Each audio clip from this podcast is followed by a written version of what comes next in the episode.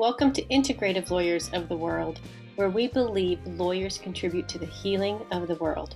We believe this because we know lawyers who are doing just this from all over the world. Hi, I'm your host, Carrie Raleigh, and our guest this episode is Peter Lustig from Australia.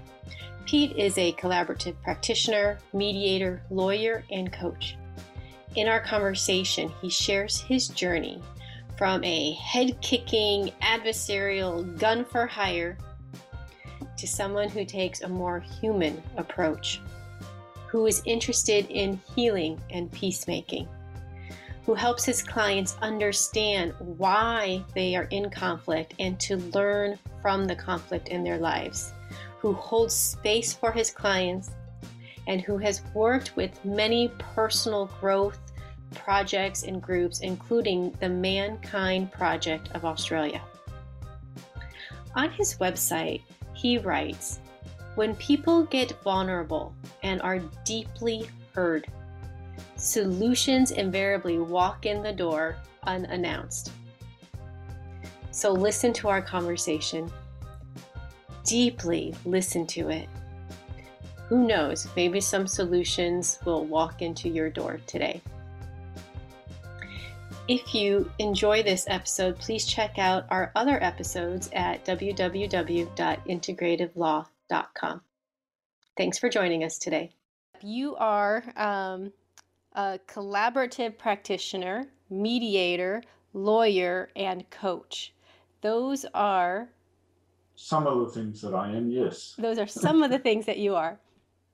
I liked how you corrected me and said those are some of the things that we are, because we're so caught up in labels, and that just instantly took me out of the label. So I want to thank you for that. Yeah, that's okay. I think you mentioned that you were going to ask me how I transitioned from what I've said on my website, which is that once upon a time I was a head-kicking adversarial lawyer, gun for hire, I think is what I wrote. Yeah. To who and what I am now, which is at times the same, actually. I still have those capacities, but more often than not, I now call myself a peacemaker, and I'm looking for ways in which, for conflicts, which can be resolved, and in the resolution can help to heal people, basically, and have them be more whole. And to me, that's sort of completely in alignment with what integrative law is all about, healing the world. But you don't heal the world, just by saying, "Come on, world, get with it, Gaia." We actually have to do it, one person at a time. And the best person, as Mr. Gandhi used to say, apparently, is to start with oneself, because I have the best permission to deal with myself, rather than to, in fact, probably don't have permission at all to ensure that other people grow. So the best way is to ensure my own personal growth. So when you ask about my pathway from being an adversarial head kicker towards being what I am now, which is more of a collaborative practitioner, among other labels, it's just really the story of my own personal growth, as it would be for anyone. Can you take us through that a little bit? And well, it took me 68 years to get here. How long have you got? We have time. We have time.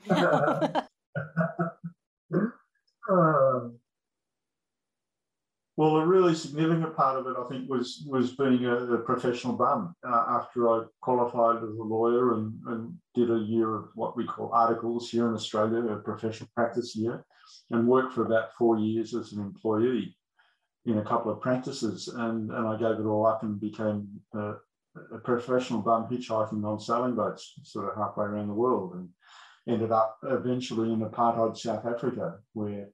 Okay, we need to stop and break this through a little bit. You have been a lawyer for 4 decades. Where was it in those 4? At least your website said about 4 decades. So yeah, it is. Yeah, that's right. Where in that 4-decade period did you do your? Was it your hitchhiking motorcycle journey? No, sailing boats. Sailing boats, not motorcycles. So, although I've got a motorbike as well, but sailing boats. I jumped on a boat in Sydney, a Sydney Hobart yacht, delivering it back to Perth via the south of, sailing around the south of Australia, and then I ended up sailing a couple of other yachts up to the northwest of Australia, another one out to what's called the Montebello Islands, which were the site of British atomic tests in the 50s, and they had only then just been deregulated. And then another boat yet again through Cocos Island, which is an atoll, and then to Mauritius. And then I jumped ship. It was either that or kill the skipper or be killed by him. And I lived on another yacht, and eventually we sailed to Ile de la Reunion, a couple of days sail away from Mauritius, and there we stayed for a couple of months, and I learnt to speak in French. And do you speak French? Nobody else spoke English. There were three awesome blokes on this boat, myself and two others, and we would constantly be speaking French to each other because we were just so deep. Tony Robbins calls it deep immersion. Yes. We were so deeply immersed in everything French that we were. I was thinking and dreaming in French eventually, which really? Is just beautiful. That is beautiful. I'm horribly ungrammatical, and I say everything with an Australian accent, but I was getting away with making myself understood. What I did was add things like "eek" on the end of something. So if it was magnificent, it became magnifique. Oh, I see. It works. But anyway, after that, we sailed for Durban in South Africa, and with a cyclone heading towards the island, and we were heading away from the island. And that was lots of fun. And then I ended up in South Africa for a couple of years. In Durban, I ended up teaming up with an American sailor, and she and I put together a project that was supported by it's a citywide city council in Durban, or as they all the cities are in South Africa. It was in the early 80s during apartheid still, and they had a thing called the Durban Arts Festival, and Donna and I used new games technology to get people into parks to have fun. They had fantastic facilities in parks all over Durban, and not so many people used them. So we visited the director of Parks, Recreation and Beaches, and he said, yes, he'd support a program of Life in the Park. And that's what it became, Life in the Park. And I spent months getting companies in Durban to put their logos on a big earth ball, a big earth ball, 2 meters in diameter, painted to look like the globe. And it's a beautiful metaphor because you toss an earth ball out in a park, and there's always people who want to push the earth one way or the other. And I still have a vision of this big 2 meter ball trundling along the ground in a park with people racing after it, and towards perhaps a group of people who were facing away from it and unsuspecting, and they'd go down like 9 pins or 10 pins. This game sounds fascinating, and the whole process of it. Yeah, it was social activism in the apartheid 80s. It was basically designed to get people together. Apartheid worked so well because people were separate. So they were living separate. And contact between the races was very much about, in particular circumstances like customer, shop, assistant, that sort of thing. These were activities and fun activities outside, but in bringing people together of the different races to be in it. Yeah. And as but having fun is not a proper place for war. So if I go home and discover that, wow, I had such a ball this afternoon, and I was holding a white woman's hand or a black man's hand or an Indian boy's hand or whatever. It was showing people that it was possible to have a whole heap of fun, and that each of us are human, actually. We're not just And the fear that you may have for the other side or for the other person or the other race, as soon as you have fun with someone and you play with them, there is no room for fear. That's right. That's right. There's indeed. Where did I hear that recently? Somebody said, I think it was Rupert Spira. He said something like, when people smile at each other, there's a moment of our individualism, our isolation collapses. It's a moment of togetherness, of oneness. Okay, that is nice. Isn't that sweet? I'm from Cleveland, Ohio, which is part of Midwest, and everyone in Cleveland, you're raised. When you see a stranger, you smile and you say hello. That's just how you are.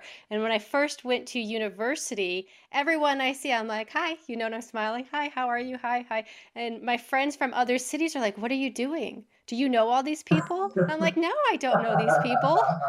And I thought, I'm from Cleveland. That's what we do. I'm warming to you even more now. Good for you. Yeah.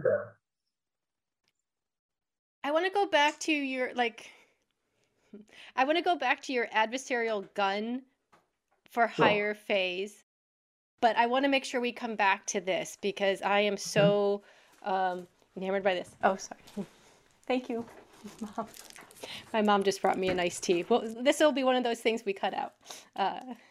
Okay. So. Pity I can't get one as well. I know, it is nice. All right, so. I'm not sure why you cut it out of the recording because, you know, what it was doing was showing your, you know, an aspect of your humanity and your mother's care for you. Yeah, that is nice. And isn't that what law is all about in one way or another? It's about how it is that we go about caring for each other and for ourselves. All right, we'll keep it in. That is nice. It's true because if we do think of each other, you know, it's kind of like the loving kindness meditations. You fill yourself up with love, and then next you extend it to someone who you love or who loves you, and then you can extend it onward and outward. Yeah. I was talking with a friend the other day. Her and her husband, I think they've been married for 40 years. And she and I, we just talked last week, and she and I hadn't talked in a long time, but we were on the phone for about 35 minutes. And she's like, Carrie, I have to go. Her husband's coming home. And like, we've early on in our marriage, we've decided whenever the other person comes home, the one who is at home goes to the door and greets them. So I want to get ready so I can go greet him. And I'm like, what a loving thing to do, you know, just to have that. Oh, I know what made me think of this is, and I mean, this may sound like, I hope it doesn't sound like I'm belittling that my friend and her husband, because I think it's absolutely beautiful, but it reminded me of when you come, if you have a dog, I don't know if you have dogs, and you come home, they are so excited and so full of love to see you every time you come home. And if we treated people in our lives with that same love and joy that dogs give to us, I think it would be a beautiful world out there. And that's the same like with my mom bringing me the iced tea. You know, it's an act of love. It's, I feel cared for as right now. So, all right. Yeah, that's gorgeous. And taking what you were saying a little bit further, it's not just about loving those that we love. How, for example, can I find a way of, if not loving in a literal sense, but appreciating and perhaps being curious about and perhaps even caring for somebody who I detest. Who I detest. Yes, who yes. I don't like. Or who triggers me or who I perceive and judge, you know, to be doing or being something that I find reprehensible. You know, what is it about that person that I could see, you know, could love about them? Getting curious about that. Some of the loving kindness or the meditations for a technique or a practice for to do that helps me is one, sitting there, filling myself up with love for self-love first, then to a loved one. And then that feeling, that energy before, because it's easy. If I would just sit down and think of someone who really hurt me and I'm like, oh, I'm going to extend love to that person, I might not be able to. But if I sit down and I think of the love from my mom and that energy fills me, then in that space, it helps me to think of going to like extending it to someone neutral, and then that energy builds, and then I can extend it to someone who's maybe hurt me or someone who just a difference of, you know, I think you just detest. It can help reset that detest, or it helps when I do these exercises, it helps me reset that detest with more of an unconditional love. What you're doing, of course, is finding a place or a feeling or both inside of yourself, you know, where love lives. In that moment. And, you know, frankly, if somebody is annoying the heck out of me, or having me have a reaction, you know, I detest you, or I don't like you, or I hate you, that doesn't live in that person. That lives inside of me. Just as, you know, my love for somebody else doesn't live in them. It lives inside of me. I'm the one who's feeling it. So if I'm hating somebody, I'm actually hurting myself because I'm experiencing hate somewhere inside here. And so, you know, as one of your countrymen, Dimitri Bulgari, who's something of a teacher of mine as well, says, you know, when I'm triggered or activated by somebody else's behaviour, it's only signalling to me that there's some part of me to which I have yet to bring healing and love and compassion. Isn't that a beautiful way of looking at it? It is a beautiful way. And I'm pausing it. The reason why I'm pausing there is there are, as I look around my different experiences and things like that, there are a lot of opportunities for me, or the opportunities or reminders where there's more room for growth or within myself. Yeah. So if I may bring it back, you were asking about, you know, how come I've gone from being a head-kicking litigator to being a collaborative practitioner?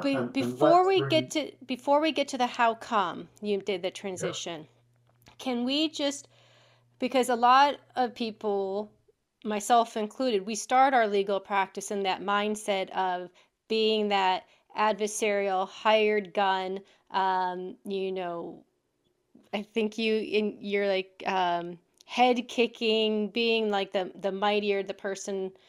That's the energy that we have when we start the practice of law, and that law school, at least for me, encouraged. So what was that like for you when you were practicing that way? I don't think I was ever completely that way. I was capable of doing those sorts of things and acting in that way. And my sense is I tempered it with doing so to further some sort of good.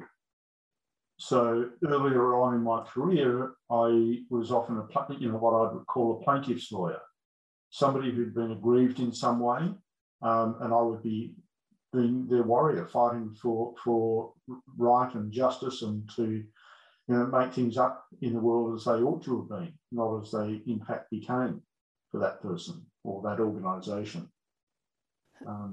When you had that mindset, though, or in the early days of practicing that way, yes, it's as a warrior for justice, but when you're dealing with opposing counsel in that mindset, even though it's like fighting for justice or fighting for right, how is that mindset fighting in the process? Yeah, that's the point. The system still calls it fighting, which indeed it is. So adversarial litigation, as I discovered eventually, sorts for difference. So we can have an argument about something or a conflict, and if we end up in an adversarial court, which is what all courts are, it seems. I'll be trying to say to the person in charge of the court, whatever they're called, a judge, magistrate, or whatever, that I'm right in what I've, you know, my story is right, my story is all good, and their story is evil and bad, And they're trying to do exactly the same at the same time or sequentially. And so inevitably it pays me to differentiate myself from the other and vice versa. So we constantly become polarized. And the theory goes that if I'm busy trying to say this is the truth and they're busy trying to say, no, no, this is the truth, then the person in the middle can actually perceive what the truth in fact is. But that's not so. What we're doing is actually sorting for difference, polarizing and getting further apart. And when we are in court, we have mouthpieces saying it for us. So it's not as if I'm owning that stuff for myself. And it's a long and an expensive process, and it completely ignores emotions. I mean, how often have you seen or been in court or seen in movies of court scenes, you know, where somebody gets really emotional and the judge says, oh, we better pause for a break here. You know, whereas in a collaboration, what we sought for is what have we got in common?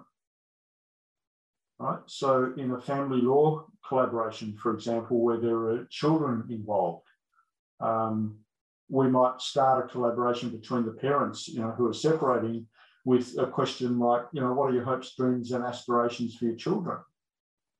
And inevitably they're going to be saying something like, oh, wow, you know, I hope our children are going to grow up strong and healthy and resilient and in some way or another are able to fully realise their potential as human beings. You know, you never, ever, ever have I ever heard a parent say, and then we ask the other parent, you know, what are yours? And it'll be very much aligned to that. And that's a touchstone that we can take them back to. So later when things get more difficult in the separating and the discussion process, we can remind them that, hey, why are you here?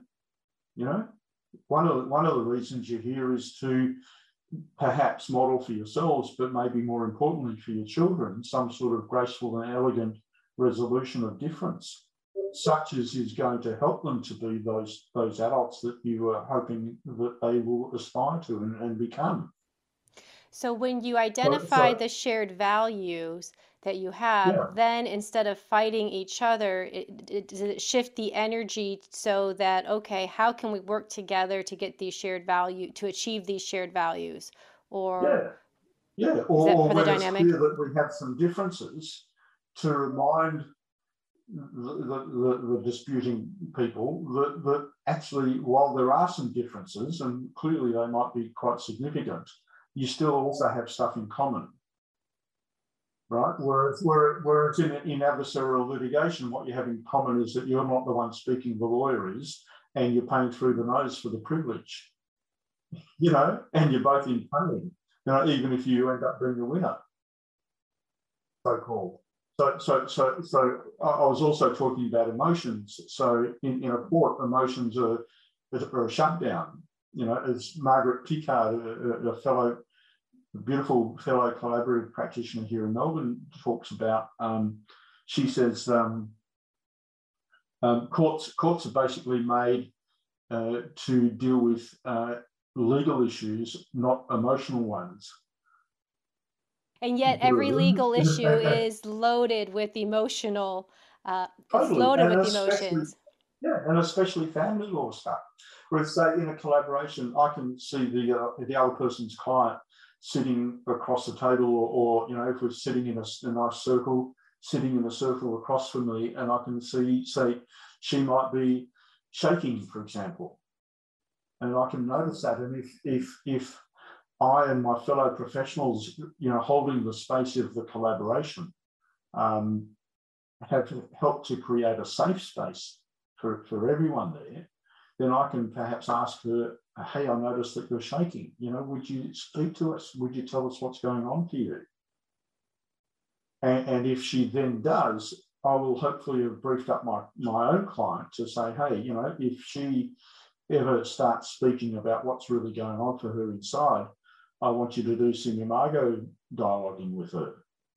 You know, the mirroring of what you're hearing, making sure that what you're mirroring is accurate, asking is there more, when there's no more, eventually summarising it and making sure that that's landing, and then validating it, going the intellectual route and saying how it makes sense that she's been saying that, you know, picking the words that she's been using, and again, seeing that that lands, and then empathising it, you know, saying that, it, you know, it makes sense in the feeling realm for, you know, again, using the words that she's used as well. So by the time somebody has done that, or even made a bit of a mush of it, but done something along those lines, that first person will feel really deeply hurt, and solutions just walk in the door then, because the charge of all of the angst that's going on has been discharged, if not completely, then significantly. And sometimes, so, how you're saying that person may feel deeply heard, sometimes that, when you're feeling like you're not being heard, for me, when I feel like I'm not being heard, that's one of my triggers. And when I'm feeling that I'm being heard, that creates a safe space for me. Now that I'm feeling that I'm, even if you disagree, but as long as I know that you heard me, then I feel valued and respected. It's a beautiful point, Carrie, because that my client doing all of that is not necessarily at all agreeing with what's been going on over there. It's simply saying, I've heard what you're saying. I've been able to hold it in such a way that I could summarise, you know, what might be 5 to 10 minutes worth of speaking, you know, in perhaps a sentence or two that lands for you, right? And I get it intellectually and emotionally. That's not saying a word of I agree with you. That's saying I'm getting where you're at only. So yeah, that's really, really important. And that rarely happens in a court.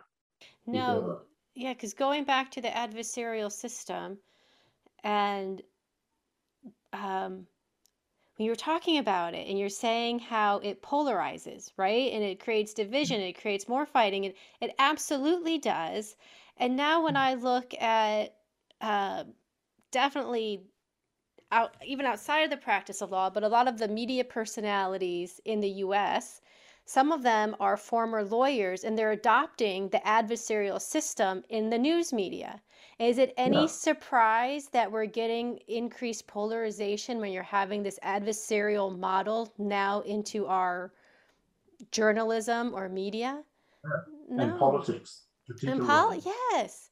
So wouldn't it be nice to have an integrative approach now in our media, in our politics?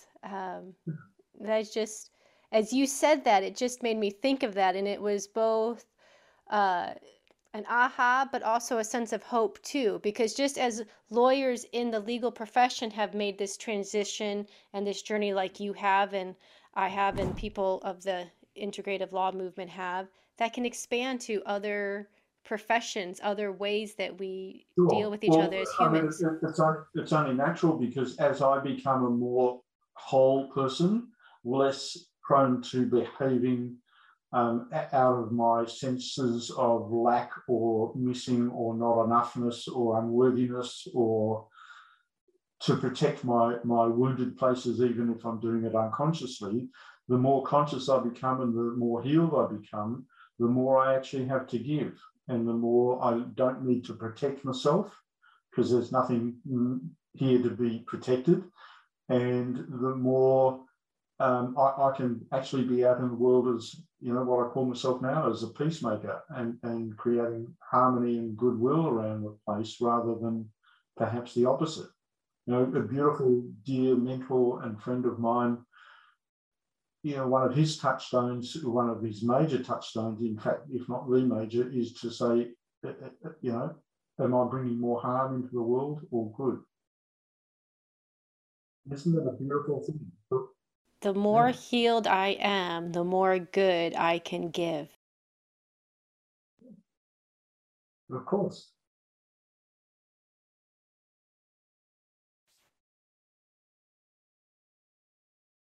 What prompted you to then leave and start going on your journey?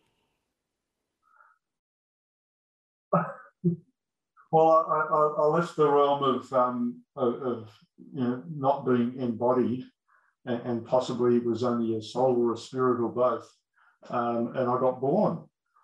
I got born. I found myself in this body, albeit it was a little, it was naked at the time and much younger and smaller.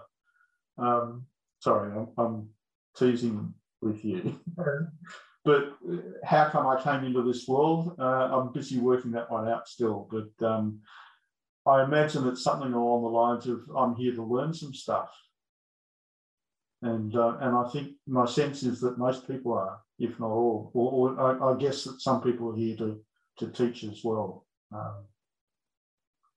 more so than to learn. But I think everyone ultimately is here to learn stuff so that their soul can be more complete than it might have otherwise been, but for this, you know, visit to this realm. And so that's what I'm doing. Sorry to get so existential on you, but you did ask the question. So you were getting to a point in your practice where, like, there's more for me to learn that's not in the law office, that's not in the courtrooms. There's more for me to learn in life. And I don't think it was so much about my practice. I think it was just about who I am, and that I was so wounded and so capable and able and actually doing all sorts of horrible things in the world that, you know, I wanted to learn from that. And a lot of that, of course, is in relationships. That's, you know, where the mirror is held up by whoever I'm with, you know, to who I am or who I'm not. You know, whenever she triggers this in me, you know, it must live in me. Otherwise, I wouldn't be being triggered. So, yeah, it's been a hell of a journey. And you know, the harm I've done over the years, I'm not happy that happened. You know, I could be really shamed, but if I was really shamed, then that would be to deny that it actually happened and to sort of call into myself. But wait, can you explain that to me? Well, in the sense that shame is sort of something of an immature emotion. It's sort of just saying, you know, in a way that Brene Brown talks about it, for example. You know, there's toxic shame, which is saying, not so much my behaviour was bad, but I am bad. And so often shame doesn't take responsibility for what's taking place. So if you're standing in shame, it keeps you feeling bad about yourself, but it also stops you from really healing from it. Is that what you're saying, and taking account or acknowledging it? Before you get to the healing, though, the middle step is taking responsibility for what I've done. So if I've done something which I'm not happy about, and indeed I am feeling shame about, the next step would be to take responsibility for that and to see what I can do to ameliorate it or mend it. And ultimately to learn from it, and then to forgive myself for having, you know, behaved in that way. And the feeling comes out of that, of course.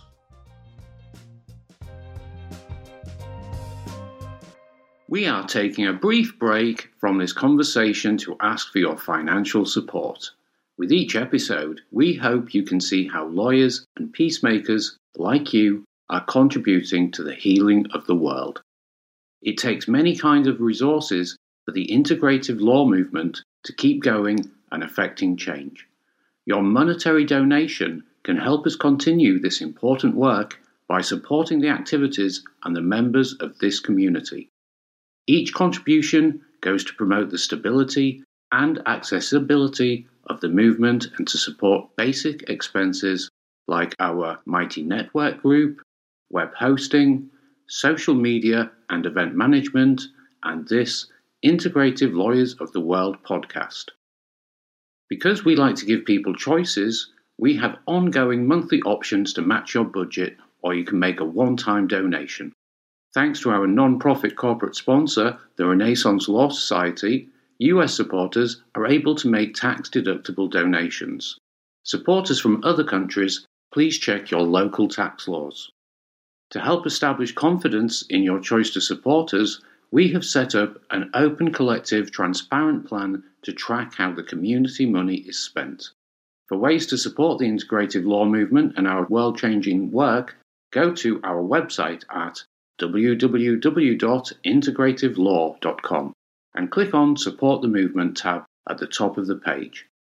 Another great way to support us is to rate us 5 stars and comment, like, follow or subscribe to us on iTunes, Spotify, Google, YouTube or your favourite podcast platform.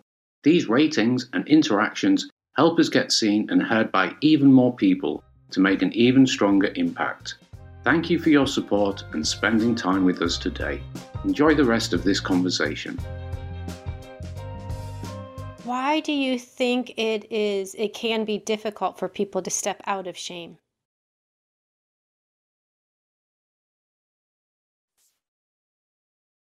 Because it's comfortable.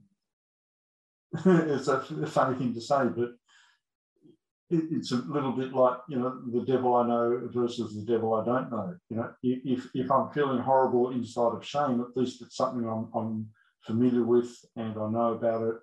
And it might be even more frightening to, for example, drop my cloak of shame because I don't know what I would be if I wasn't that. I don't know what I would be if I wasn't that. Yeah. Read some David White on courage.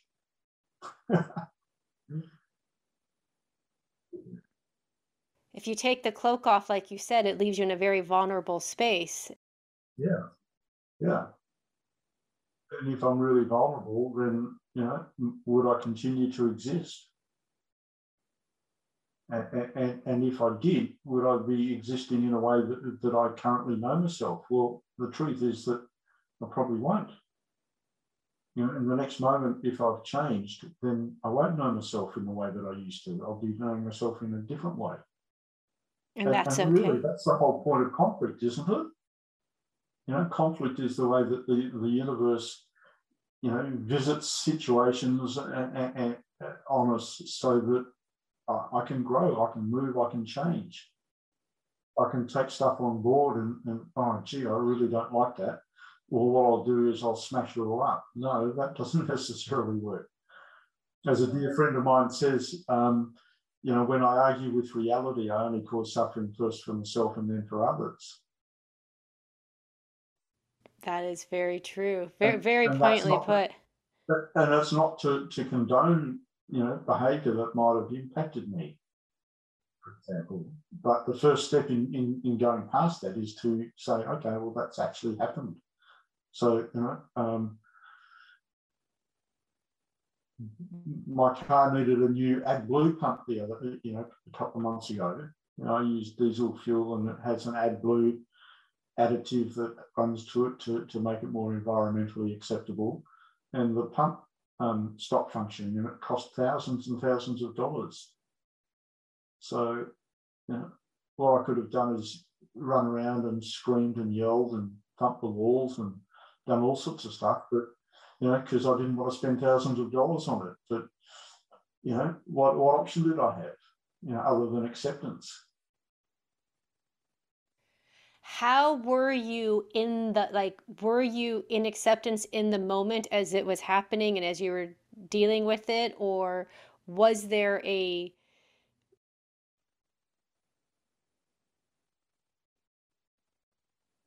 There was definitely a moment of, yeah. You know, like, And then I thought, oh, well, you know, I can't change that, you know. I did a bit of bargaining, you know, and got the price down a little. But, you know, after that, there was, you know, either pay it or not. But, I mean, really, this is trivial compared to being in a relationship, you know, where something really big comes up. So, but it is also, before you go into the relationship or maybe take it into the relationship, is if you hold on to that, something like that could, if you're not in acceptance, something that could stay with you for the whole day and put you in a negative space for the whole day, which is going to affect what you do and who you are. Life? Yeah. Oh, yeah. Huh. Well, that's a little scary. You know, like something happened in the child. I mean, all of us are formed by things that happened in our childhood to a very significant degree. How many times have you met, you know, the proverbial people pleaser in your life? or in somebody else's life, somebody that you care about. And there's somebody who'll go and do almost anything for somebody else to please them. What they're doing, maybe, is acting out from a lesson, a behavioural trait that they learnt as a young person, probably a child, and it's usually to avoid pain or gain love or both. All right, and what I found is that if I throw a tantrum or I want this or I do that or the other, mum doesn't love me. So what I'll do is I'll attune to what is it that mum wants, and whatever she wants, I'll do. That way I get her love or dad's love or whoever it might be. And what it does as well is it builds up resentment in me because I'm doing what I perceive they want, and it might actually be what they want too, right? And I'm doing it at the cost of, you know, what I might want to be doing for myself. I'm losing my sovereignty, and that can build up resentment. And eventually it can build up so much resentment that it comes out in an explosion of some kind, you know, whether that's a breaking in a relationship or something said or done or whatever. So, yeah. We went off on a tantrum. So you throw a tantrum, yeah. But how you're showing how conflict in our lives, you know, our lessons or the universe conspiring to show us what we still can work on or grow or where we need to do. So yeah. I read a little bit about that on your website. And then as you were talking right now, it just reminded me of something. So I'm staying at my parents' house right now and just for a little bit. And the other day, and first of all, so backtrack. This year, my goal for myself is to become more aligned, like aligned my actions with my values. You know, instead of just saying I meditate, actually do the meditation, do the calming activities, not just saying it, but feeling it, embodying it, being aligned, right? So now fast forward, I'm at my parents' house. What I would say is aligning my head, my heart, and my belly. Yeah, yes. When they're all aligned, then I'm acting authentically. Yes, and that's what I've been wanting to do, right? So I want to align all that. And so now I'm fast forward at my parents' house. My mom and dad were sitting down at the table, and I had an idea that I wanted to share with them, and I wanted to, like, workshop with them, and I'm all excited for it. And their initial response is... My dad, like, well, that's a stupid idea. Why? Or maybe he didn't say stupid. He's like, why in the world would I want to do that?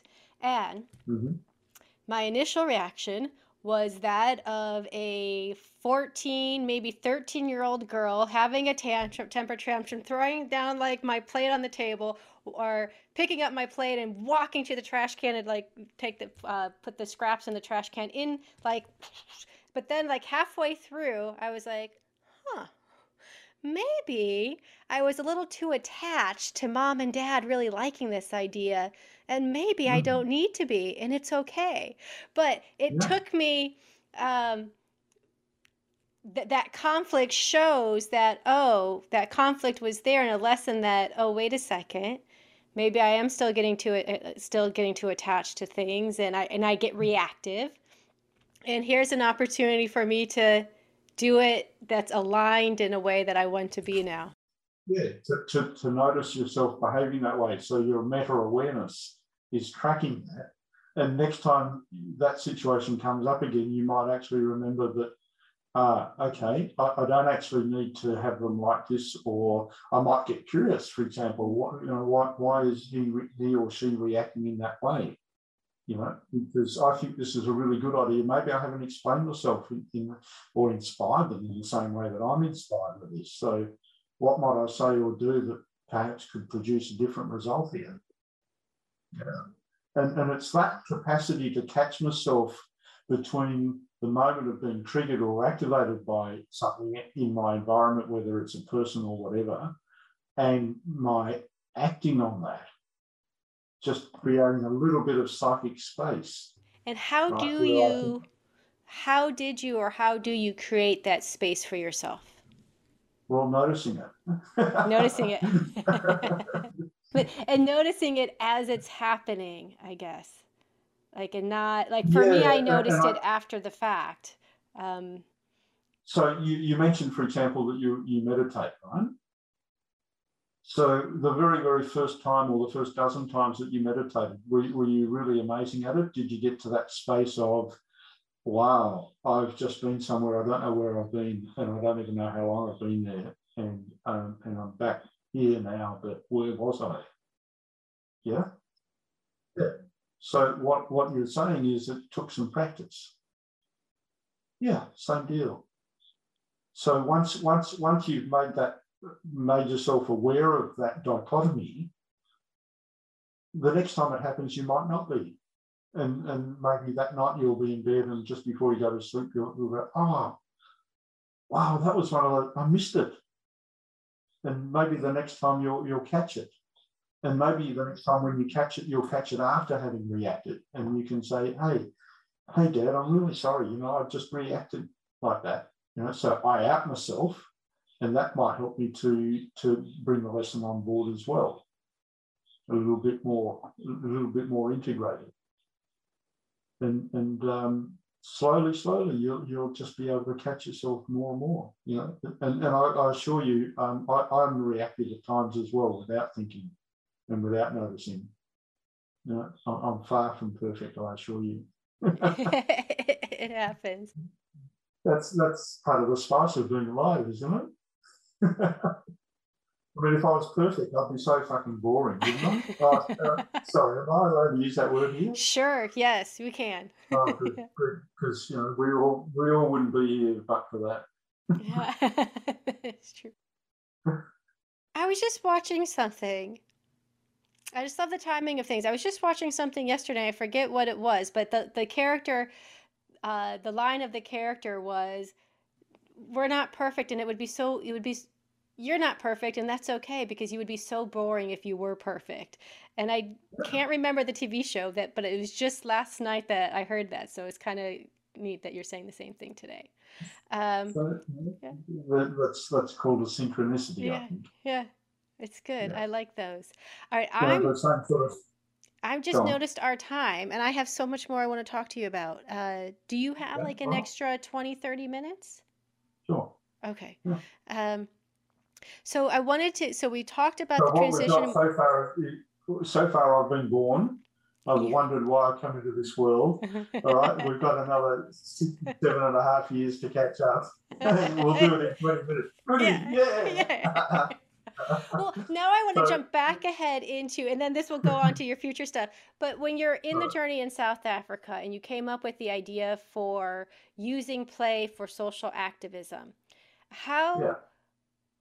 what are all the hows for that? Like, how did you explain the why for that? The why is so that people can develop their friendships, reduce the fear, or release the fear, and connect with each other as humans. Create community, if only temporarily. Yeah, and when create community. And having a good time with somebody, it's not a proper place for war or division or the like. So it was actually showing the humanity in people. We used new games as a base technology. They were developed in San Francisco as part of the anti-war movement in the 60s. How did you learn about this? How did you go from being the lawyer into this? I literally found a book on new games in the Durban City Library. Really? And we said, oh, wow, this is awesome. And we ended up, I ended up moving around Durban to schools and different communities, teaching games to people, including trust games and stuff like that. How did you learn those yourself? And then how did you get, we read the books, invite yourself to the different groups, or did you through? Well, we're pretty public, which is one of the things that protected us. We had a lot of publicity, but also a guy named Dale Affairs, who's again one of your countrymen, we heard was coming to South Africa, and so we got in touch with him, and we got him to run a games workshop, and we went on from there. So, yeah, and there's still a New Games Foundation as well. New Games were actually started by Ken Kesey, who wrote One Flew Over the Cuckoo's Nest, and what was his name? the editor of the Whole Earth Catalogue. There was a thing called the Whole Earth Catalogue, which went into lots of editions, and it was sort of a forerunner to, Google, if you like, in info. And they were asked by the San Franciscan chapter of the Anti-Vietnam War League, or Draft Resisters League, to put on a public event.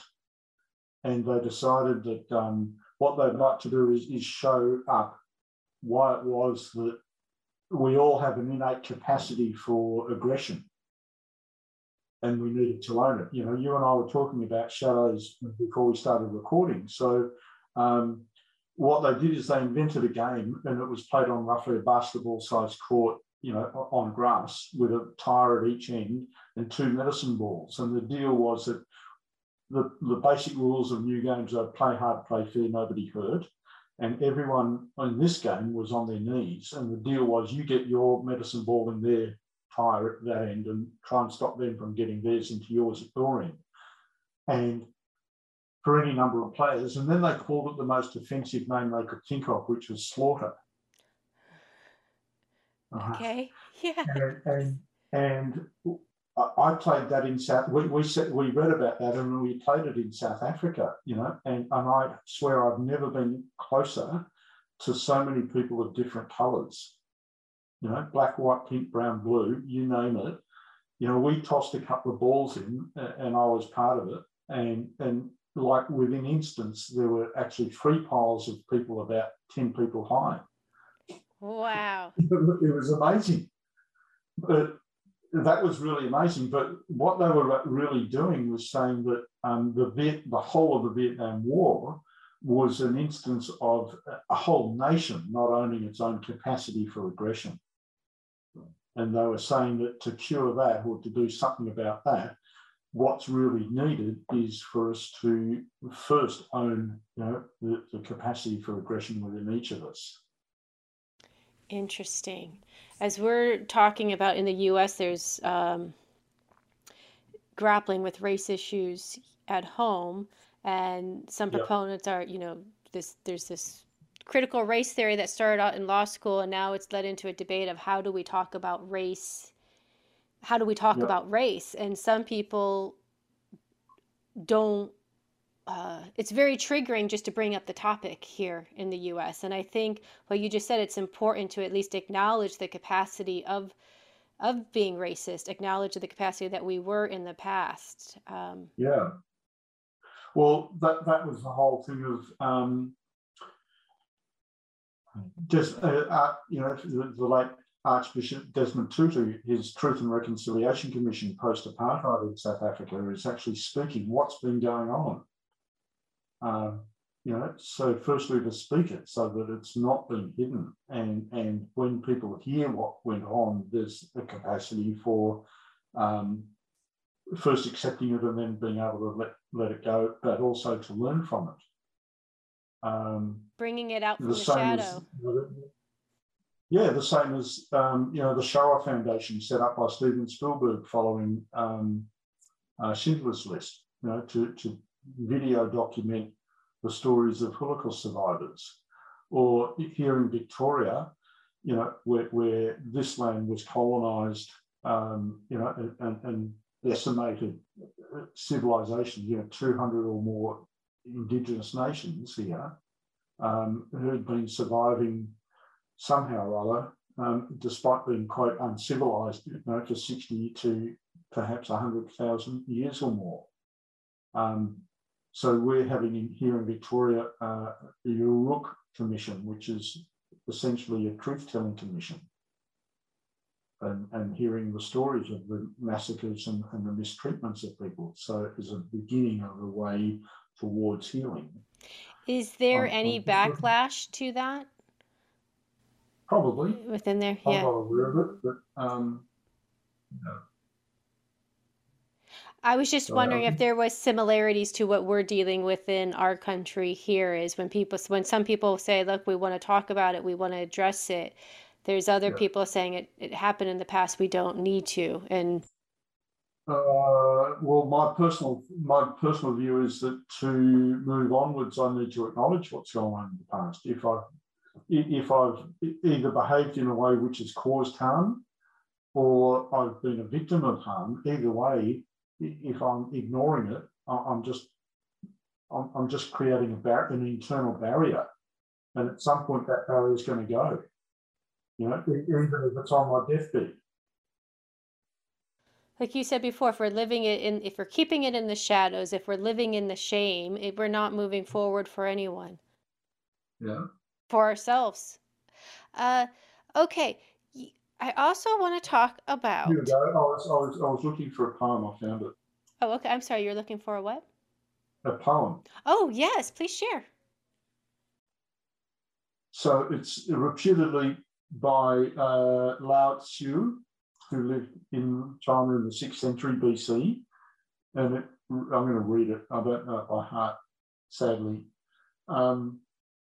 If there is to be peace in the world, the nations must live in peace.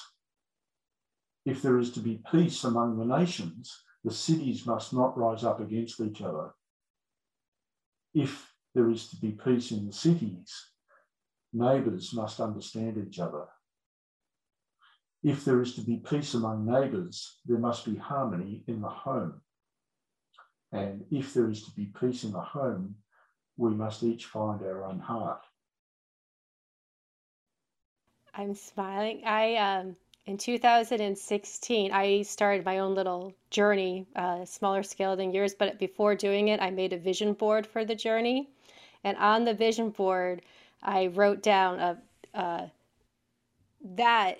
variation of that pretty much follows that, but I don't think the translation that I got wasn't like word for word, but yeah.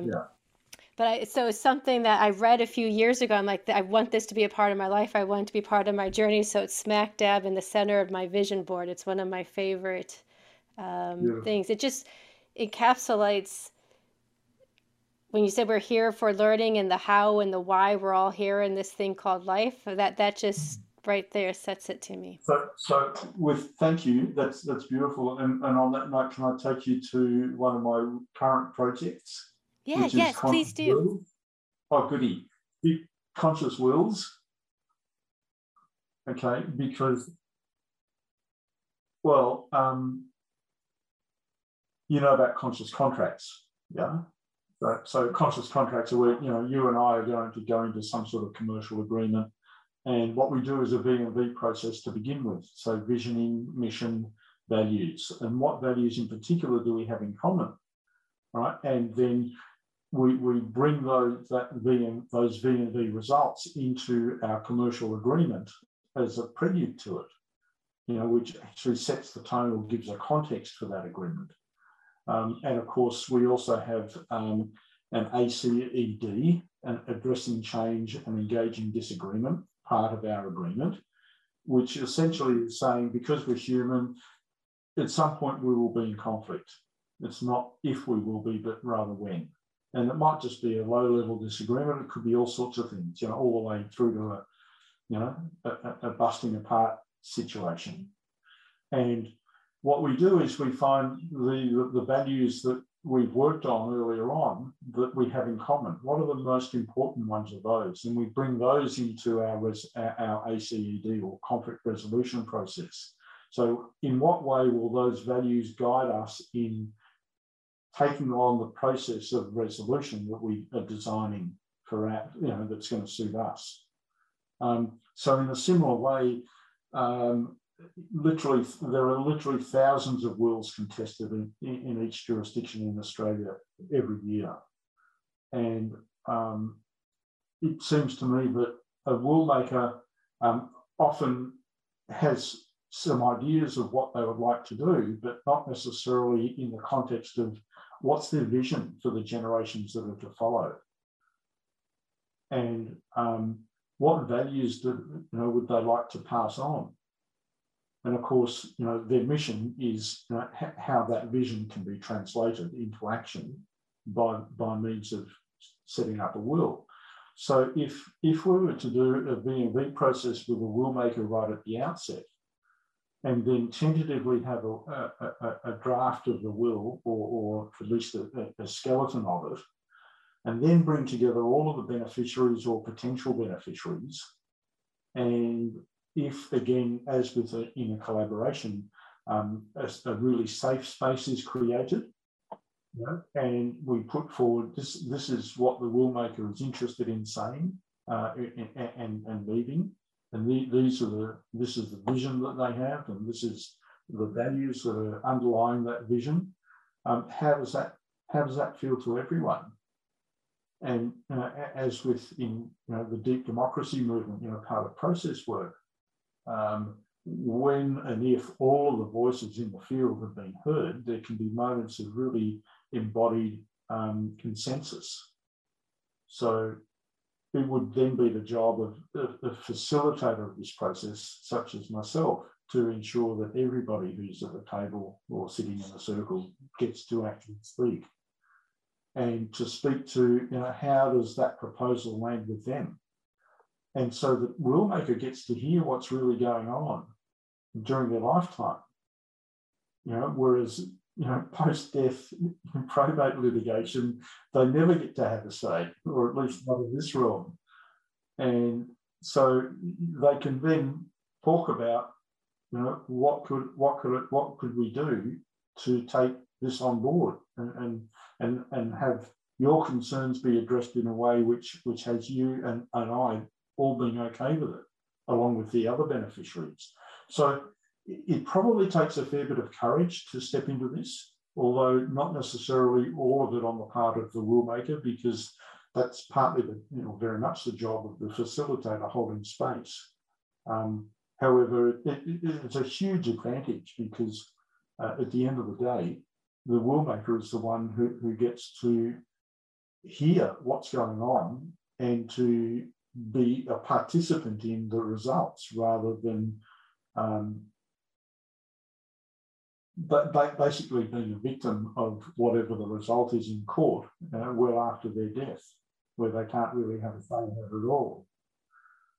The process also would require all of the beneficiaries to all of the participants, actually, not just beneficiaries, to sign off on that, to say they've been part of this process and failing there being some huge event between the date that they're signing and the death of the will maker, which changes the thing drastically. They commit to not challenging it because they've been in this process and this discussion. I think that is an amazing project on a couple different levels. On the one level of when the beneficiaries are hearing it after the fact. So in addition to letting the beneficiaries' concerns being heard by the will maker, but it also increases it removes confusion. You know what I mean? If the beneficiaries are there, they're less likely to fight, and they're talking, and they're seeing it, and they're observing it, and it's in a space where no one feels coerced and everyone feels safe. They're less likely to say, that's not what mom or dad wanted, and they're less likely to fight with each other about it later on, which then helps mom and dad's wishes to actually be carried through, because everyone's a proponent of it now, because they're part of creating it. That is actually echoed down through the next generations, through their descendants, absolutely, and that's a way of bringing more harmony and peace into the world as well. You hear stories where families' estates are squandered through litigation cost and fees. Contesting wills, as opposed to just and they're brothers and sisters are fighting for years against each other, and it just seems silly. And what's the fighting really about? Money might be the measure of it, but often it's stuff below that. So in a facilitated process where truth speaking is encouraged, and where the space that's held is held in a really safe way, and it's okay to speak what's really going on for you, even if it might be hurtful to others, at least initially. You know, it's better to have that stuff out and to then be able to deal with it than to not have it out at all, or because it's still present. You know, even if it's not being expressed consciously, it'll be expressed otherwise. You know, in strange relations or the way people get on, or perhaps more correctly, don't get on, or don't get on as well as they might. Have you had a situation yet where it's probably the most needed, but probably the most sensitive, and maybe the participants might be the most reluctant to participate, is when there's perhaps a black sheep of the family, or a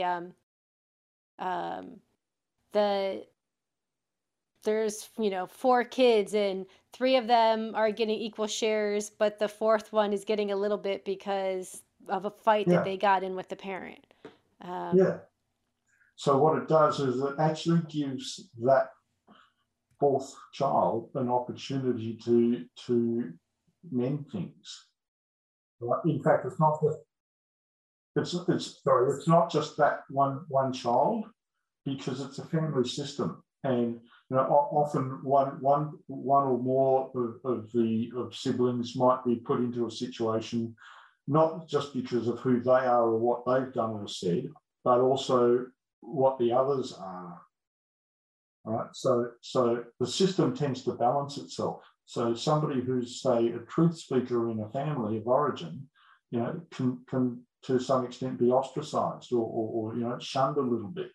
You know, oh, she always rocks the boat, right? And that's them speaking their truth and being who they are. And it's the others that are saying, no, we prefer to be conservative and we'll swallow our tongues and not say stuff necessarily. Mm-hmm. Right? And both are serving the whole. So it actually gives an opportunity for some of those things to come out consciously and to be addressed. Right? And that's where the skills of the facilitator come in, because I imagine that a will maker might, while they might want to heal rifts, perceived or otherwise, in the family, they probably would have done so long ago if they thought that they were capable of doing it. And so, in a way, the conscious wills process actually gives them an opportunity to address that sort of stuff in a beautiful way. You had mentioned a few times having the concept of holding space, and in Conscious Wills, you're like the facilitator holding space. Can you explain a little bit what you mean by holding space? I hope so. It's where I guess I or some other person is facilitating a process with one or more other people, and there's a deliberate intent around what it is that we're doing, why we're here. And very often it will include some form of ritual, like sitting in a men's circle, we might smudge people into the circle with a sage stick beforehand, for example. We might do a check-in, you know, what's my name, what's my spirit name?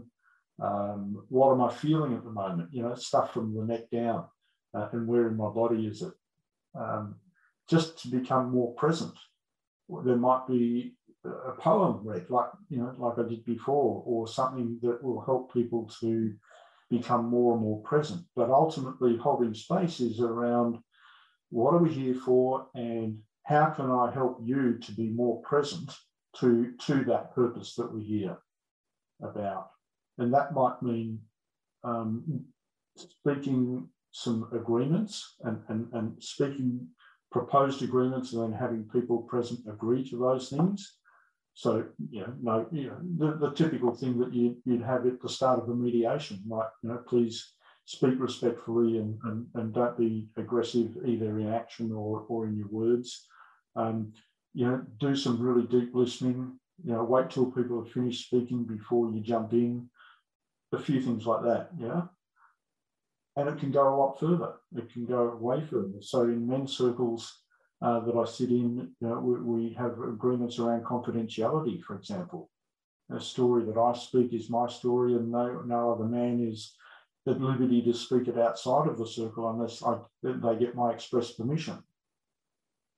Right? But the thoughts that my story might give rise to in another man, or the feelings that my story might give rise to in another man, are his to deal with as he wishes. So holding space is very much about creating what I call a container, or what is called a container. And that's about creating safety, making sure that people are really present, which also, of course, addresses safety as well, and having them quite possibly using ritual to have them focused and addressed on why it is that they're there. And then once you get into the doing the purpose, like in the discussion around a will, it would be making sure that people don't interrupt others, for example, and you know, when that happens, asking respectfully and gracefully, you know, people to allow this person to finish, and can you please hold that thought, and maybe even helping them to hold that thought, you know. I'll remind you about it when this person's finished speaking. All sorts of things like that to make sure that whoever is speaking has a chance to finish, and not just finish speaking, but they might need to stop speaking and take a moment or maybe a few moments to check internally to see if there's something more that needs to be said. Yeah, that sort of thing, and then making sure that all the voices are heard as well. Yeah, so it seems like holding the space is, especially if it's in a group setting or for individual, making sure everyone's coming together in this space, having a clear sense of an agreement of how we want this space to be, the intention for this space, and then keeping the energy to serve that intention and the safe space for everyone involved. Yeah, which thank you for that reminder. It might mean, for example, saying after a period of time, let's have a bio break. You know, everyone might need a cup of tea or a drink of water, or to, you know, empty their bladder, or, you know, go, let's have a 5-minute break and walk around. Or it might just be, what about it if everyone stands up and shuffles around? You know, walk across the circle and find a different chair to sit in, changing the energy up, moving it around. Yeah. In a way, it's almost the antithesis of what happens in courts, you know, where courts are these amazing autocracies, you know, where the judge says, sit down, shut up. They might say, you know, more politely, but, you know, they're in charge. And everyone is there at their beck and call, effectively. And of course, part of the skill of good counsel is to bend the judge to their beck and call, yeah. Without doing it too obviously. On the one hand, but the skill in holding space is to be inclusive and allowing, and to encourage everyone else to be that, rather than to be autocratic. Being inclusive and allowing. That's a beautiful way of explaining that. And I could see how that serves an important role and how it furthers with your conscious wills, and just how you're going back to Lao Tzu's poem, you know, starting with the individual and then healing. You are with the conscious wills. I could see it being very, you know, wills and death, the idea, no one, I mean, maybe it's a very, death is a very scary, uncomfortable topic for most people. And so now if you're creating this conscious will space in it and you're bringing other people in on it, one, I just see it healing at so many levels.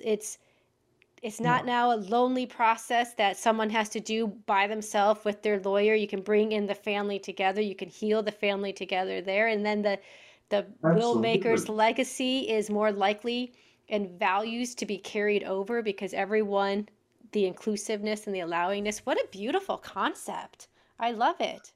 And you've possibly heard of Stephen Jenkinson, a fellow North American, a Canadian actually. And he wrote an amazing book called Die Wise. And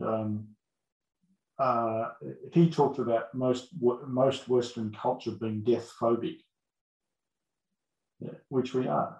And instead, I mean, one of my signature blocks has got a saying from him that's something like, being able to see my own death is the beginning of my capacity to love my life. And ultimately, I guess, you know, what I'd like to do, how I'd like to die is by an act of love. Yeah, for my death to be an expression of how I can most love myself in the world, you know, by departing at least in this form. Yeah. That is a beautiful concept. It does make it a little less scary, a little, you know, thinking of it as that way. And that book was called Die Wise. Yeah, Stephen Jenkinson. Yeah. All right. I also wanted to talk about your men's work. We had Dr. Amal Adal as a guest as well. So he talked a little bit about men's work. Yeah. I'd love to. Why don't we do it another time? Okay, because I'm just, let me get this one last question in. Sure. We ask this of every guest. So what does being an integrative lawyer, or what does integrative law mean to you? Oh, wow. Well, that's a, yeah. I guess it's an opportunity for me to express my humanity. You know, being in service both to myself and the planet, and humanity in particular, but the planet generally as well, because I care about our environment. If I don't and everyone else doesn't, we'll for sure be headed towards disaster. Yeah, so. Yeah, being an integrative lawyer is simply saying that I deeply value my and your humanity and the treeness of the trees and the grassness of the grass and all the and the rockness of rocks and everything in and around me in such a way that you know, where I'm bringing my capacities to be a lawyer to the fore, I guess. Yeah, it's beautiful, beautiful expression of it. So as I said at the beginning, and we'll share your website with our show notes so people can learn more about you and your work. It said you have the many hats that you wear: collaborative practitioner, mediator, lawyer, and coach. You do work with the Men's Work Project. Sailor, and, yeah, Sailor. You know, I think I've just acquired a country property as well, so and I'm selling up in the city. So I think I'm about to become a person on country, as we say in this place. Yeah.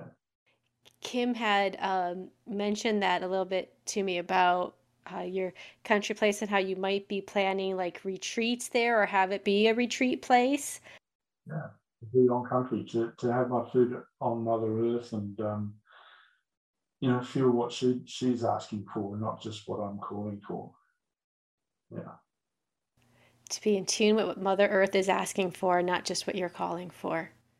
Nice. Mm. Did you read Thich Nhat Hanh? Thich Nhat Hanh, I'm saying his name, wrote a book. Was it even called Mother Earth? But it was, or Letters to Mother Earth.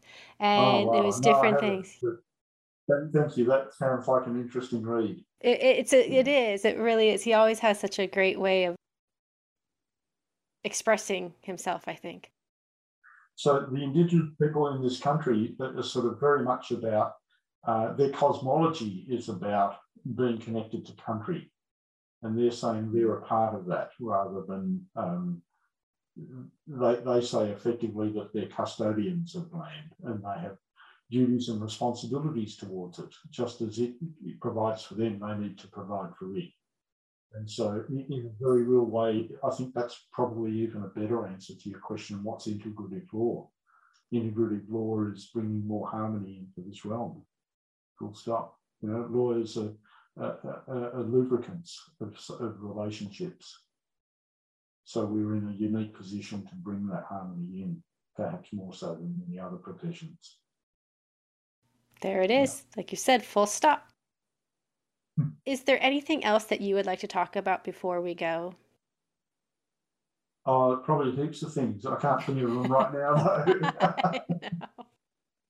Well, I do want to encourage people to look you up on your website, because there's so much more information that we were able to discuss today. But thank you so much for joining us. It was so nice meeting you. And likewise, and thank you, Carrie. And I look forward to another opportunity when I'll have thought of what else I would like to speak about apart from the men's surveys. I will. Well, thank you again.